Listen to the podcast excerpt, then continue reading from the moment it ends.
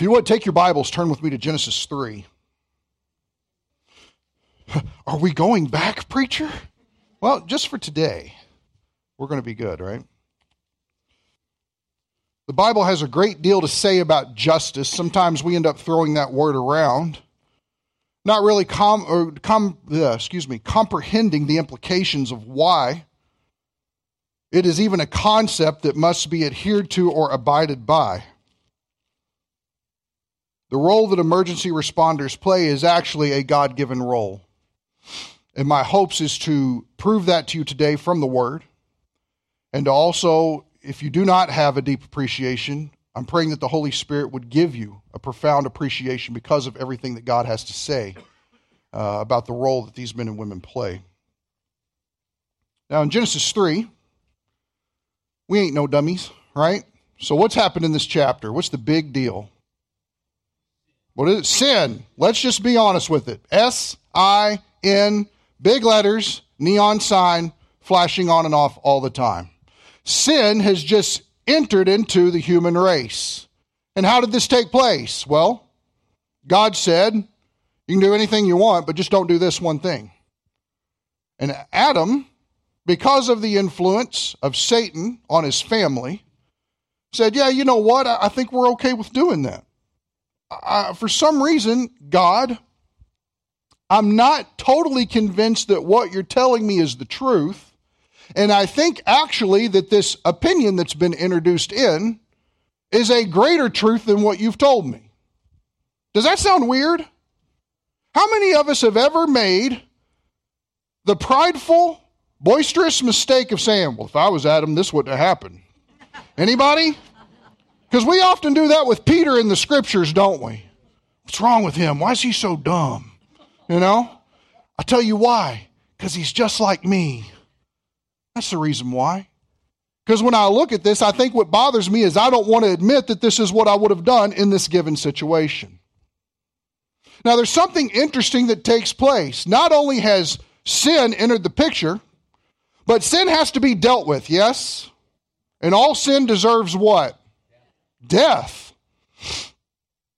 What was the first death that took place in history? Do we know? The animals. And who killed them? God did. Isn't that interesting? God, the very one who promises perfection and life and excellence and righteousness, is now in a situation where he is having to overextend himself and this be an extension of his grace in order to restore a people who once had a right standing but forfeited it for a lie. And notice what this happens here. Go down to, let's see here, verse 21. Let's look at this incident. The Lord God made garments of skin for Adam and his wife and clothed them.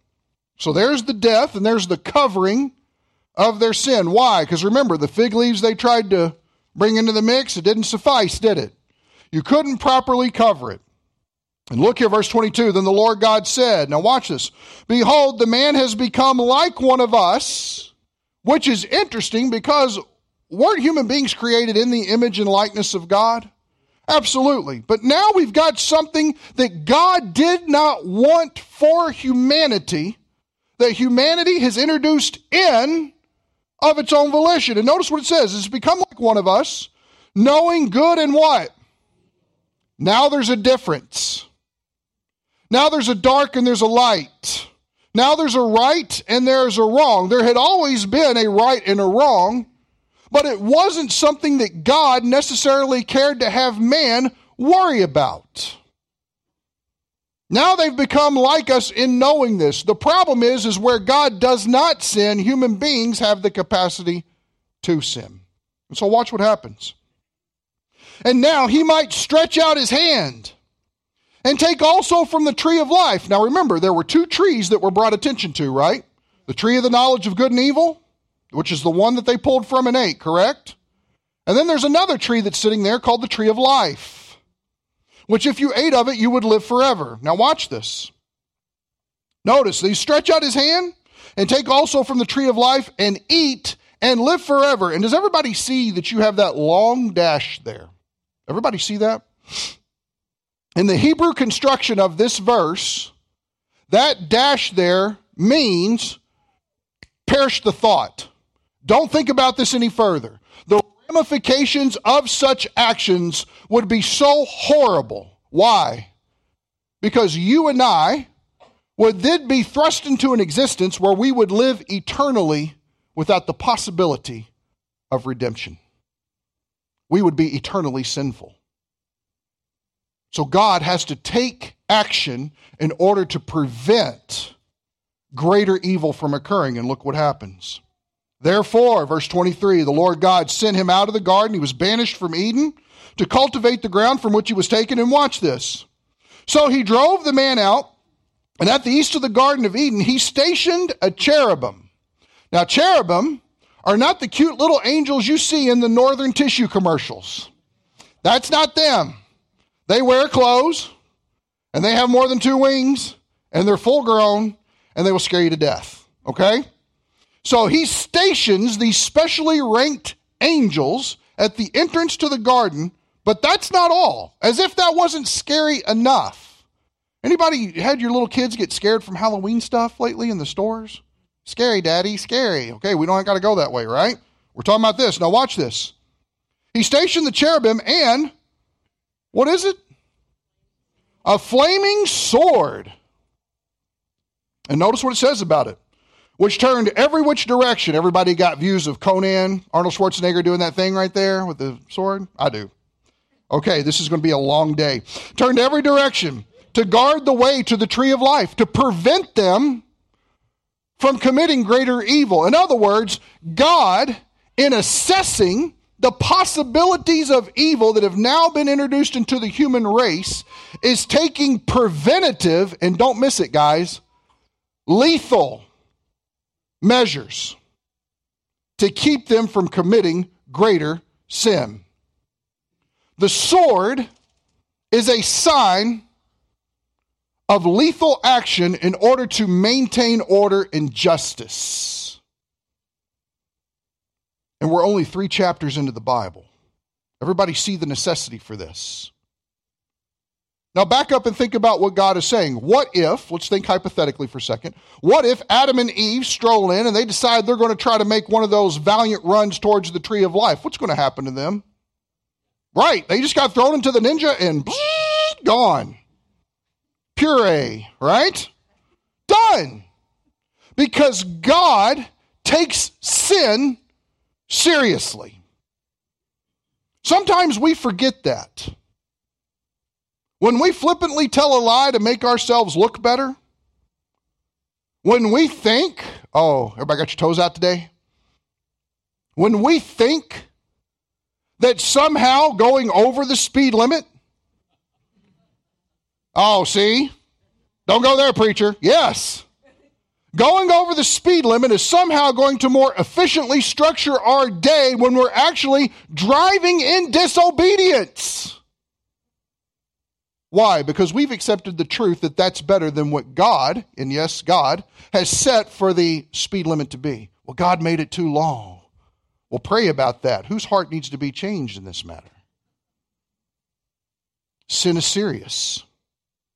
And God has put restrainers on civilization in order to keep sin at bay. Why? Because you and I, given the possibility, whether it's out in the spotlight or it's behind closed doors have the capacity to be exceedingly sinful.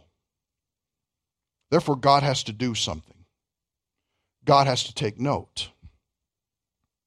God has to get involved. So now let's turn over to Genesis 9. And I make no apologies for this statement, but Genesis 9 occurs right after the greatest execution because of law breaking that had ever taken place in the world. I encourage you, if you have little books where the giraffe and the monkey and the koala bear are all hanging out the windows of the ark and they're smiling at what a beautiful day it is, throw them away. That is not Noah's ark. Because when you look outside of Noah's ark, what you found were dead bodies by the millions floating on the top of the water. And why was that? We're actually told in Genesis 6 For God looked at the heart of man and saw that the intentions and the thoughts of his heart were only evil continually. So, what does God do? God schedules an execution. Why is that? Because he can't let sin go. Sin has to be dealt with. And when you have an entire world of people who have turned their back on God, His standards, His call to holiness, His righteousness, and how do they do that? Through their actions, by committing evil all the time. What comes out here is simply a manifestation of what has already taken place here. In fact, our legal system has a term for that. It's called premeditated. Because why? We contemplate evil in our hearts. And so God has to deal with it. However, he did find one man to be righteous. And in his grace, he provided a way for him to come through that judgment and to be delivered safely on the other side. And so in chapter 9, look at verse 1. And God blessed Noah and his sons, and he said to them, Be fruitful and multiply and fill the earth. The fear of you and the terror of you will be on every beast of the earth and on every bird of the sky, with everything that creeps on the ground and all the fish of the sea. Into your hand they are given. Every moving thing that is alive shall be food for you. I love this verse because I love barbecue, okay? So it's a good verse. Praise the Lord. Amen. Hallelujah. But I give all to you, and I, as I gave the green plant. Now watch this, verse 4. Only you shall not eat flesh with its life. Now watch this. That is its what? Blood. Blood equals life. This is important to see. Surely I will require your life blood from every beast, I will require it, and from every man. From every man's brother, I will require the life of man. Whoever sheds man's blood, now watch this, be, be very clear about it. Whoever sheds man's blood, by man his blood shall be shed. For, here's the reason why. Notice it's not just a statement that floats out there. God, I, here's what I love about God God does not act like a parent in today's world. He doesn't say, well, if this happens, it's going to happen. And your, and your child says, what is the response of the child? Why? Right? God never says, because I said so. He doesn't. He always gives you a solid answer. And what I love about it is where does he draw it from? Well, look what it says. For in the image of God, he made man. Now let's break this down so that we understand it. Watch very closely. Notice here that self governance has been putting, putting, putting, putting. Are we having any pudding today for the lunch? Notice, hey, that's what happens when the Kentucky accent flies out there. I was educated. So, notice, whoever sheds man's blood, by man his blood shall be shed. Governance, governance Governance? Why can't I talk today? Praise God. Self governance. Am I saying that right? Thank you. Uh, I need one of you to put it in the microphone. Um, has been placed in humanity's hands. Govern yourself is the idea. And here's how you're to do it. If a beast or a man takes another man's life, they are to be put to death. We call that capital punishment. Capital punishment, not worried about whether you agree with it or not. I'm worried about what God says about it. You take a life, then justice is to be brought to the situation by a life being taken. In other words, because of the extension of sin and the exceeding sinfulness of which sin can be in our lives to where we would actually murder someone else, there is to be justice and lethal force that atones for that act. Does everybody see that? Now, you may not agree with it, and that's okay, but pray about it and, and read this again. Notice what it says For in the image of God he made man. Why is it so significant? God doesn't say a life for a life because I said so. He says it because he says we've missed the preciousness of how each individual human being was designed by God. They are all fit and designed into a mold, and they are significant. Why is that? Because it is the crowning point of God's creation over earth. I mean, isn't this what was handed down in Genesis? Be fruitful, multiply, fill the earth, and have what? What did it say? Dominion. Who's asleep? Not today, man. Not today. We will have Art bring the cart down with the coffee and gas you completely. No cup, just straight in the mouth. We have no problem with that. And have dominion. There is something about our place in creation, and nothing else has been created in the image and likeness of God, and we were given a commissioning in order to have dominance over the rest of creation as the likeness of God and representatives who are answerable unto God. Therefore, when somebody's life is taken, their life is required. Why is that? Because when you're not considering the God given design of the preciousness of life and you are taking matters into your own hands, you have usurped God's word. That's called sin. And it deserves death. Now, here's an interesting passage Exodus 20. Turn over to Exodus 20. What is Exodus 20? Do we know? The Ten Commandments. Israel, having been, been set free from an oppressive situation, they apply the blood, death passes over, they are set free. And it is only after the application of the blood and the being set free and let out of bondage are they then given instruction how to live. Now, here's what's incredible, okay? It is incredible to think that one of the first things that God understands needs to happen is there needs to be some structures and boundaries put on a group of people. Anybody ever just let your kid run wild? You ever been in Target and they're like, I want that? And have you ever stopped for a moment and said, you know what? How about I provoke and antagonize them a little bit?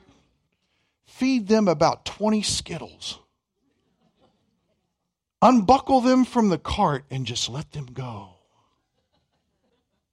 And when everybody's looking at me while I'm not doing anything with kid or with the kid, I can just say, that's not mine. and just see what happens. Has anybody ever done that? No! Why? Because that's crazy pants. If you do that, you woke up and put on your crazy pants. Because there is something within all of us that says, what do we say? That's not right.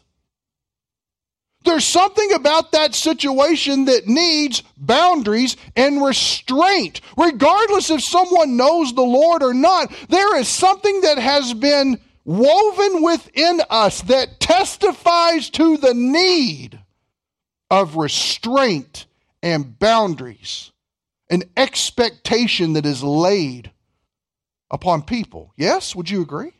Yeah. So here's the thing since we're not having Sunday school today, and since I'm having a lot of trouble reading that clock, let's just be honest. I know what you're thinking. We switched out clocks so you wouldn't preach a long time. Fools. But no, it's important because sometimes this never happens with a lot of congregations. There are boundaries. There are boundaries. And justice. Man. Kevin talked to me after the service. Um, you're right, there are boundaries, Kevin, and I have the microphone, so there it is. I'm just kidding. So let's do this because a lot of times this doesn't happen. A lot of times uh, we don't read through the law and maybe really consider what's going on. If you've been the Deuteronomy class, we've done that. But let's read through and just see. Okay? Chapter 20, verse 1. Then God spoke all these words. Now stop. Who spoke? God did. God is speaking. It's not, hey, Moses, tell everybody this. No, God says, I'm going to address this personally. And it's great because check out what's going to happen here, okay? Uh, I, I, I think Congress has a lot to learn from this passage. And here's the reason why God is going to govern the affairs of an entire society with only 10 points. That's a short PowerPoint presentation. You see what I'm saying? This is really good stuff, okay? So watch. Verse 2. I am the Lord your God who brought you out of the land of Egypt, out of the house of slavery. Number one, you shall not have, sorry, you shall have no other gods before me. Number two, you shall not make for yourself an idol or any likeness of what is in heaven above or on earth beneath or in the water under the earth. You shall not worship them or serve them. For I, the Lord your God, am a jealous God, visiting the iniquity of the fathers on the children, on the third and fourth generations of those who hate me, but showing loving kindness to thousands, to those who love me and to keep my commandments. Number three, you shall not take the name of the Lord your God in vain, for the Lord will not leave him unpunished who takes his name in vain. Number four, Remember the Sabbath day to keep it holy. Six days you shall labor and do all your work, but the seventh day is a Sabbath of the Lord your God. In it you shall not do any work, you or your son or your daughter or your male or your female servant or your cattle or your sojourner who stays with you. For in six days the Lord made the heavens and the earth, the sea, and all that is in them, and rested on the seventh day. Therefore the Lord blessed the Sabbath day and made it holy. Now the commandments turn to how we operate with one another. Look at verse 12. Honor your father and your mother, that your days may be prolonged in the land which the Lord your God gives you. Number 6, verse 13. You shall not murder. Number 7, verse 14. You shall not commit adultery. Number 8, verse 15. You shall not steal. Number 9, verse 16. You shall not bear false witness against your neighbor. And number 10, verse 17, you shall not covet your neighbor's house. You shall not, uh, you shall not cover your neighbor's wife or his male servant or his female servant or his ox or his donkey or anything that belongs to your neighbor. Now, here's why this is interesting because no one else in society at that time operated like this. Everybody was doing everything but these 10 things. They were worshiping many gods. They were making many idols. They were blaspheming God's name. They were stealing what was not theirs. They were desiring the things that were not provided to them. They were committing adultery and murder, and no one had put a tamper on their societies. So the very implications of this are twofold. Number one, morals and ethics exist in a definite form. And notice that it was so important that God took the initiative to speak it himself. God said, Let me take this one here, I will make it clear. The second implication is, is that this is what set Israel apart from everyone around them. You want to talk about an amazing witnessing tool to God Most High? Simply obeying the laws of your land speaks volumes beyond what everybody else is doing. Period. Everybody see that? Pretty crystal clear, yes? Some of you fell asleep? Okay. Deuteronomy 4. Let's prove this. Turn over to Deuteronomy 4. This is the second generation getting ready to come into the promised land. Thank you. You know, I'm really sad Tom wasn't here this morning. I was actually going to see if I could get Chief Manthe to arrest him so everybody could see what it looks like.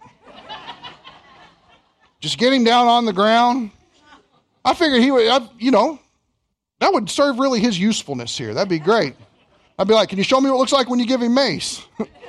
can, you, can you show me what it looks like when you use a baton? I mean, I want to see that stuff. And I know Tom wants to be a willing servant of the Lord, so we're good. But he's not here. Maybe we could send you to his house. I don't know. We'll talk later. Deuteronomy 4. Look at verse 5. See, I have taught you statutes and judgments, just as the Lord my God commanded me, that you should do thus in the land where you are go, where you are entering to possess it. Now watch this.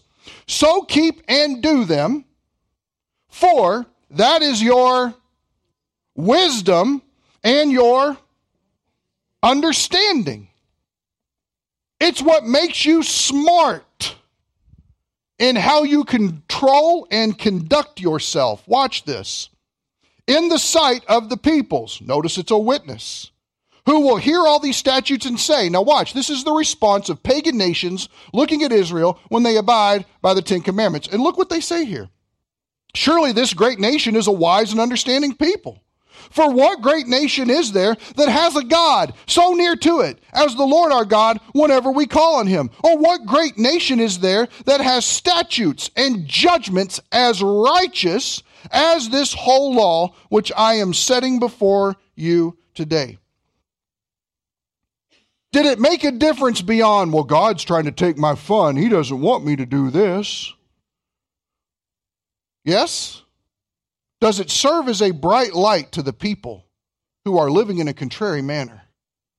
Does it not yield blessing? It does. Isn't this interesting? I hope you think it's interesting. I think it's interesting. Now, let's help everybody wipe their brow and turn over to the New Testament. Romans 13. If we see that lethal force is instituted in order to restrain evil, if we understand that laws are given to govern societies because, good grief, we need it, if we see that laws are shining a light on what is good and bad, what is right and wrong, that these matters become more than just that's just your opinion about it, but that there have been definite boundaries that have been laid down. It's no different for right here and for right now for the New Testament Christian. In fact, the New Testament Christian should be a shining example of what it is to be a model citizen. There are no apologies that need to be made for them. Chapter 13, verse 1 of Romans. Every person is to be in, what's the word? Subjection to the governing authorities. Now stop right there. Notice every person kind of eliminates the wiggle room, right? We're always looking for the loophole out. No, this is every one of us. But everybody see this word subjection? Everybody see it? It is the Greek word hupotasso. It's the idea of voluntarily placing yourself under the authority structure of another.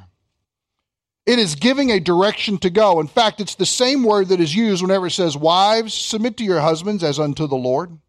It's the same idea. The idea of submission, hupotasso. It's the idea of saying, here is the direction that you need to go. Take yourself and voluntarily place yourself under the headship of another.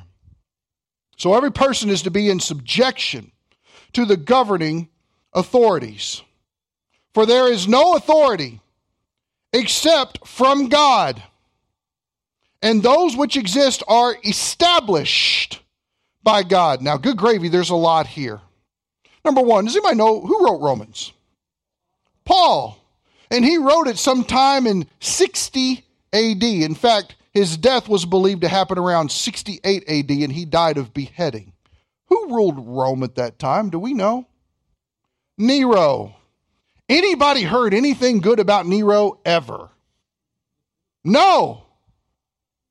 In fact, we would probably go as far as to say he's a tyrant, right? I mean, didn't he set Rome on fire? And then he was also a fiddle player, which means he probably came from somewhere in Kentucky, right?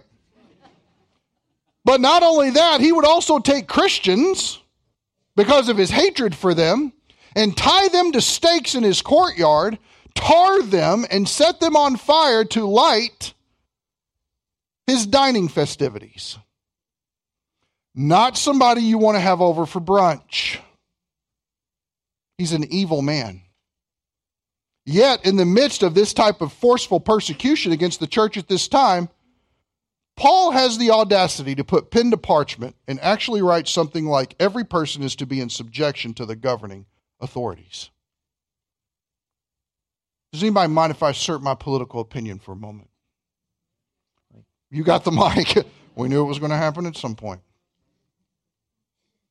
I'm so tired of hearing people hate our president, regardless if you agree with him or not. Here's the reason why your calling wasn't to agree or disagree with him, It's not what your calling is. Your calling is to pray for him, as well as everybody else in authority, and to put yourself in voluntary subjection to his leadership.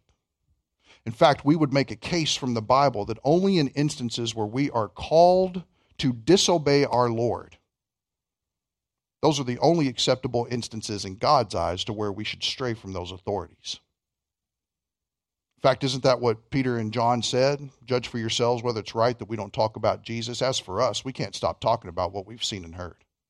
We'll keep preaching Jesus, period. There's no law that can come against that. And if that's going to be the stance of rebellion, as far as what Christians are concerned with, then guess what? That's the only one. Everything else that we are told in Scripture is to be in willful and joyful compliance. Now, why is that? Well, look at the rest of the verse. For, there's your connection right there, there is no authority except from God. The leaders that we have, the men and women that watch over us, they've been put there by God. How do you know this? Even if you didn't have the Bible, how do you know that something extra has happened in the situation? Here's the reason why because being an EMT worker, which by the way, they're out in the lobby here with us today, and they've parked out front, being someone that is involved with the fire department, being someone who's a police officer, that's not a job, it's a calling. And in fact, one of the things that you see very quickly is the people who view it as a job, they don't last long. The people who understand that they have been called to that, those are the ones that stick in there and go the extra mile. Those are the ones who don't just perform, but perform well. They understand that excellence is the only option. Why? Because lives are at stake. Because we don't know the further ramifications that could come out of something as simple as our beloved sin of speeding. It could lead to so much more. But here's one thing we know from God's perspective they're not where they're at because they sat down one day and said, Hey, I think this will be a good idea. No, God, in his orchestration of history and society, has placed within their hearts the desire to be there and to do this. There's no one in an authority except that God has placed them there. The Bible's very clear. It says here, and those which exist are established by God. Now, I had a really great note on this, but my handwriting, I can't read it, so we're going to move on. Verse 2 Therefore, because of that, because God has placed them in the position that they are. Now, watch this, because here's the negative. Therefore, whoever resists authority. Now, this is interesting. Everybody see this word resist. If you got your pen out, this is one of those click the pen and write it moments. Whereas we saw the word up in verse 1 is subjection, is hupotasso, to place yourself voluntarily under the authority of another. What's interesting about this word resist is the word antitasso, which anti means what? Against or no? None of it, right? But the idea of tasso, coming into order of something, and it was actually a military term that was often used. It has a wide semantic meaning, but it had often use of how military soldiers line up in a certain formation in order to perform a duty, is the idea. It is against order. That's the idea. It is railing against authority. In other words, revolution really has no place in a society if you're someone who knows God the Creator. There's no acceptable reason for it. Now, watch this. Therefore, whoever resists authority has opposed the ordinance of God. In other words, what God said became a secondary truth, with the first truth being what I felt I needed to do or what I wanted to do. For some reason, my opinion was greater than what God had to say. Does that sound like anything that we saw in Genesis 3? It sounds exactly like it. Or we would say it maybe in this way everybody did what was right in their own eyes. Why was that? Because they didn't look to leaders. It's a problem. So it says here, and they who have opposed will receive, what's it say? Condemnation upon themselves. Or the word can be translated, krima in the Greek, is the idea of judgment. if you disobey the authorities of which God has orchestrated all of history, even on a local level, in order to place them in that position because those are the men and women that He chose for those jobs. You have done nothing but invited judgment. Not just on a local, state level, city level, but from God. You've invited His hand to be against you. Verse 3, let's see if we can pull some encouraging things forward, right? For rulers are not a cause of fear for good behavior, but for evil. Yes? I mean, isn't that the whole reason why we need the checks and the balances and the boundaries set in place? It's the whole idea of my capacity to commit evil is probably even greater than what I'm willing to admit because God knows this. He has put people in place to restrain me of the extents that I could go. So notice what he says. Rulers are not a cause for fear against good behavior. But for what? Which tells me that Paul, writing under the inspiration of the Holy Spirit, understands that any given society has ingrained within each and every person that makes up that society an understanding of what is right and what is wrong. Does everybody see that? Regardless if you believe in God or not, you know what is right and what is wrong. Period. Therefore, because there is a right and wrong, that we have ingrained in us, there is an accountability to do that which is right. So we have no need to fear any of our civil servants whatsoever if we're abiding by that which we know is good.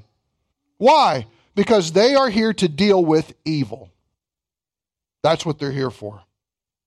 Notice it says here Do you want to have no fear of authority?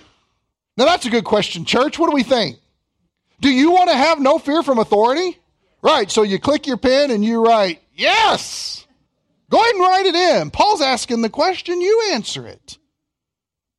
Nobody wants to walk around, live their life, and where they live, constantly cowering for the threat of something coming over them.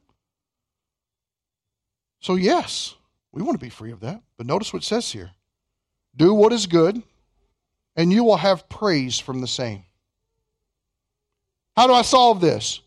Do good stuff. That's what Paul's saying. You know what's good? Do it. And if there's something keeping you from doing those good things in your life that abide by the laws and the procedures that have been put forward by those placed in authority by the ordinance of God over us to govern our specific civilization right here now in history, then get everything else out of the way that you need to to position yourself in a way that will abide by that. God's trying to set us up to do good. Why don't we set ourselves up to do good? Why do we need to fear? Because there's judgment. Verse 4 For it is a minister of God to you for good. Our rulers, our governing authorities, get the word, guys, are ministers. It's the same Greek word where the word deacons come from. They are ministers of God to you for good. But if you do what is evil, what does it say? Be afraid. You've got every reason.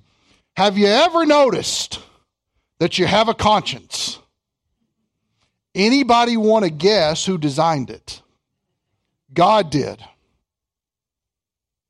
So when it comes down to this idea of in second grade, I think I'll steal that pencil from that person because it's all shiny and cool, and mine's all dull and yellow and just says two on it and you want the cool pencil with the cool race car eraser? Anybody remember those?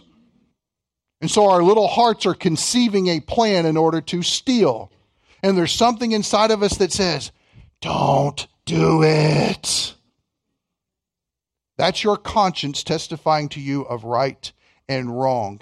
And when we steal the pencil and we're trying to hide it so that no one finds out we are operating in darkness because what we have done wrong cannot be brought to the light and we are afraid. Why? Because on a small scale, it's evil. Because we're in the midst of evil. So look what he goes on to say here. But if you do what is evil, be afraid. For, here's the connection it does not bear the what? Sword for nothing. These men and women have not been given the right to use lethal force for no reason. They've been given the right to use it when there is an evil situation and they have to make that assessment. They have the right to shoot in order to stop evil. God has given them that right. They do not bear the sword for nothing. Here's the reason why. Look what it says. For, here's another explanation. It is a what? It is a minister of God. Lethal force in restraining evil is a minister of God, an avenger who brings wrath on the one who practices evil. I don't know about you, but that's a great responsibility I don't ever want in my life. The authority and the ability to use lethal force, but having to make the decision of when to use it. Because obviously there needs to be a judgment call. Yes? There has to be an assessment of a situation, sorting through all the facts that you possibly can, and making a split moment decision. By pulling my gun and pulling the trigger, I could take this life right now. Is it worth it? Am I assessing it correctly? Because it's judgment that is being meted out. It all fits together. In the short time that I've been here, I've done four funerals. Two of those are from drugs. One was a 23 year old girl that had a little boy, and she overdosed on heroin. It's a sad situation. Now, let me ask you a question Was what she was doing evil? Was taking heroin evil? Do we have laws against it? Yeah, we do. Do you think that she knew what was right and wrong about that situation? But do you think that maybe another truth came in, an opinion, a view that she wanted to promote that allowed her to do more than what the law allowed her to do? Yes? Sin ends in what? Death.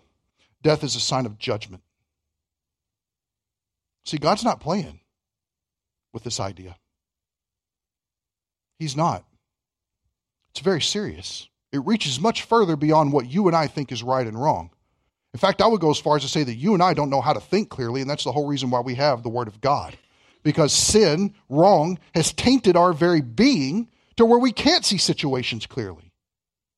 And so, since we have 66 books, a library here that contains God's opinion about the matter, because He is the designer of all things, he wants us to know what that is. Why? So that we operate within the bounds of good and not face those types of consequences. Let's move on. Notice that the sword is a minister, it's an avenger who brings wrath on the one who practices evil. Verse 5 Therefore, it is necessary, it is necessary to be in subjection. In other words, going back to the same idea that we saw in verse 1, every person is to be in subjection. It is necessary, church, to be in subjection, not only because of wrath, not only because of the possibility of lethal force coming against evil, but look what it says also, but also for conscience sake, so that you can live at peace. Because you can live at personal peace. You may have had somebody that's done something evil and nobody's on the verge of finding out, but at some point it bubbles over because the person can't handle the stress anymore. Right? I mean, don't you guys have little rooms with little tables? You guys ever bad cop, good cop on somebody? You ever done that? I like to hear some stories sometime, but think about it. And eventually somebody cracks. Why? The conscience was too much. Truth prevails in the end. No sin goes unnoticed. God deals with it. So he says here, verse 6. Everybody hold on to the seat in front of you, right? For because of this, you also pay taxes. And the church should pay their taxes joyfully, thankfully. Why is that? Because it funds the salaries, the homes, the families of the very people who are spending time away from those homes and families to take care of you and me. to restrain evil, to set boundaries, and to use force if necessary to keep anything worse from happening. For because of this, you also pay taxes. For rulers are servants of God. No, it's not. I just went through the academy and this is something I want to do with my life. I thought it'd be a good career opportunity, and so here I am. Nope, servant of God. That may be your perspective of it, but guess what? God had greater plans. You're a servant. And notice, devoting themselves, being constant, being steadfast is the idea. Devoting themselves to this very thing. Render to all what is due to them. Tax to whom tax is due. Custom to whom custom is due. You might say, what in the world is that? It's taxes on goods. It's like the idea of paying a toll. When you get into Illinois and you got to pay that toll, pay that toll. Support those people. Be glad about it. You didn't need that dollar ninety. You're okay. God's going to take care of you. If a dollar ninety breaks you, then you're tight. Calm down, man. Pray about it. Fear to whom fear is due. Why? Because let's be honest, we should fear our authorities. They've been placed by God above us. Therefore, we render respect and awe for them. But honor to whom honor? To whom honor is due. Honor them. Thank them. Appreciate them. then, verse 8 Owe nothing to anyone except to what? Love one another. Why, Paul? Why should we do that? Here's the reason why. For he who loves his neighbor has fulfilled the law. If Christians should be known for anything, they should be known for their love. We have a great God who loves us. In fact, isn't that what John 3:16 says? That's how it starts. What motivated this whole thing about needing to save evil and sinful people? Well, God loves you. That's where it starts. It starts with the fact that God's love is the motivating factor. And what does that love do? Well, number one, that love costs God. Why is that? Because He gave His Son the greatest thing that he has, he gives him fully and freely for undeserving people. Why is this? Because sin has to be dealt with. And while we have a situation with our civil authorities where it is being restrained, it is being brought to justice, we are being given boundaries in order to operate and to live and to be free and to move and have our being in. It's also things that happen on an eternal level that needs an eternal solution. Sin isn't just in the here and now. Sin is an eternal matter that has to be dealt with. And God dealt with sin just like today our emergency workers have to deal with sin. He had to institute lethal force. Why? Because the blood is the what? What did we read earlier? The what? The life. And what is the gospel? The gospel is because sin has separated us from our Creator. God gave Jesus' life as a payment to restore you into right standing with Him. See, this is why the gospel has to be free of works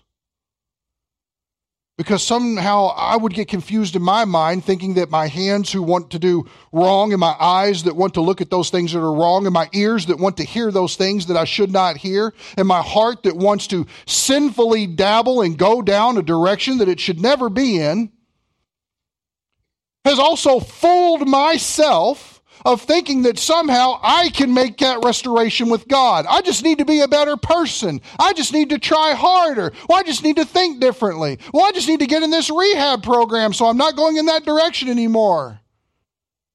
Guys, it's not a behavior problem. A behavior problem is simply an extension of a heart problem. The reason why we need this lethal force and this governance and oversight on our society is because we have wicked, desperate hearts. This is simply the manifestation of what's here, deeply entrenched. It's no different from God's eyes. In fact, all of our emergency workers are nothing but an extension of what God has done in an eternal matter. and that is sin is the problem, and it needs a solution. It has to be dealt with. It's going to cost people their lives if it's not dealt with. And so, even though God is not obligated, He gives Jesus. And here's the amazing thing the death of Jesus doesn't just forgive sin. That's huge. Would you agree that's huge? Okay, I want to make sure. I'm definitely not in a Baptist church this morning because I didn't hear, Amen, preacher, yeah, praise God. So, everybody can get a little charismatic. It's okay, it's not going to kill you. I knew to expect it out of you, brother, so that's good. But here's the thing we're forgiven of sin, and that's beautiful. But do you know that at the cross you were also forgiven of guilt? See, we often think of sin of what's going on out here, but let's be honest. We all know that guilt goes on right here, and guilt goes on right here. And guilt cripples people it destroys them. Do you realize that on the cross, when Jesus died, his blood didn't just pay for sin, but the fact that he is resurrected from the dead promises those who believe that they have a new life, a different life in which to live and operate. And it is a life that is free of bondage. What is that bondage? Guilt. Because that's Satan's favorite tool. And he digs it up often and he throws it in our faces and he tries to shackle you and I to the ground. Why? So that we will be ineffective in abiding by the good, so it will serve as a blazing testimony to everyone around us about the difference that God has made in our lives. Now, he didn't just relieve guilt, he also gave you the Holy Spirit to indwell you. In fact, the Bible calls it a deposit, which a deposit's always a good thing to have in the bank, right? When you run out of money, you just go to the bank and pull out your deposit. It's a guarantee of greater things to come later. Well, that's exactly what the Holy Spirit is. In fact, the Holy Spirit not only does that, it says it seals us for the day of redemption. Think of the strongest Ziploc bag you have in your pantry. That's what the Holy Spirit did. He took that blue and yellow and green, right, for eternity. In other words, once you have salvation, you can't lose it. Why? Because your works didn't earn it.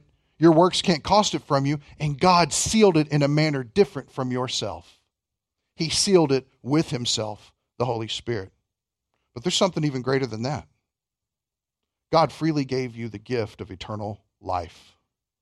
Life forever with Him. Forever. Forever life. Does everybody realize eternal life, everlasting life is forever? Forever. Now, I don't know about you, but I look at these things and I think, okay, sin's taken care of, guilt's taken care of, promised Holy Spirit, eternal life. And I'm sitting here looking at these four things. I'm thinking, wait a second, I don't deserve any of this. Do you? Some of you aren't sure. That's the case, we got a pride problem, right? Do you deserve any of those things? So, why did God give them to you? Grace. God's grace is his undeserved favor on a people who are infinitely ill deserving. We will never deserve what he gives us, and yet he gives and he gives and he gives and he gives we have every reason to be thankful and grateful. And when we have simple commands by Paul of something as, let me show you the eternal perspective that God has about why the people that govern over you are the ones who govern over you. I promise you this life becomes a lot easier to live when you see it from God's perspective. He is a gracious God, not only saving us, but protecting us taking care of us, giving people to serve us, to restrain evil, to deal with it decisively, to actually manifest a sense of what justice is supposed to look like. Is it always done perfectly? No. But we are way too easy to become critics more than we are to say thank you. Let's pray. Father, we thank you that your word is clear and the necessity of restraining evil. and in the gracious calling that you have given on these men and women's lives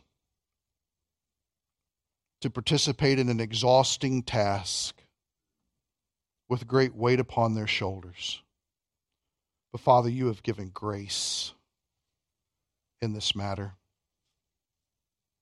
And it is a small extension of what you have done on a much larger scale in relation to our sin. And so, Father, we thank you foremost for that. But we also thank you for these men and women. We are undeserving. We are incomplete. We are deeply fractured. And yet you see past all those things and still love us to the uttermost. Father, I pray that our hearts are appreciative for these ministers of God placed by Him at this particular time in history for this purpose, with this calling. And may we be in subjection to them, paying our taxes joyfully, honoring them, fearing them, thanking them. Father, this is not something that comes naturally because our hearts want to do evil. But we know, Father, with the indwelling Spirit and the truthfulness of your word, you can position us in humbling ourselves to consider them better than us. Thank you, Father, for that Christ infused opportunity. We pray it in Jesus' name.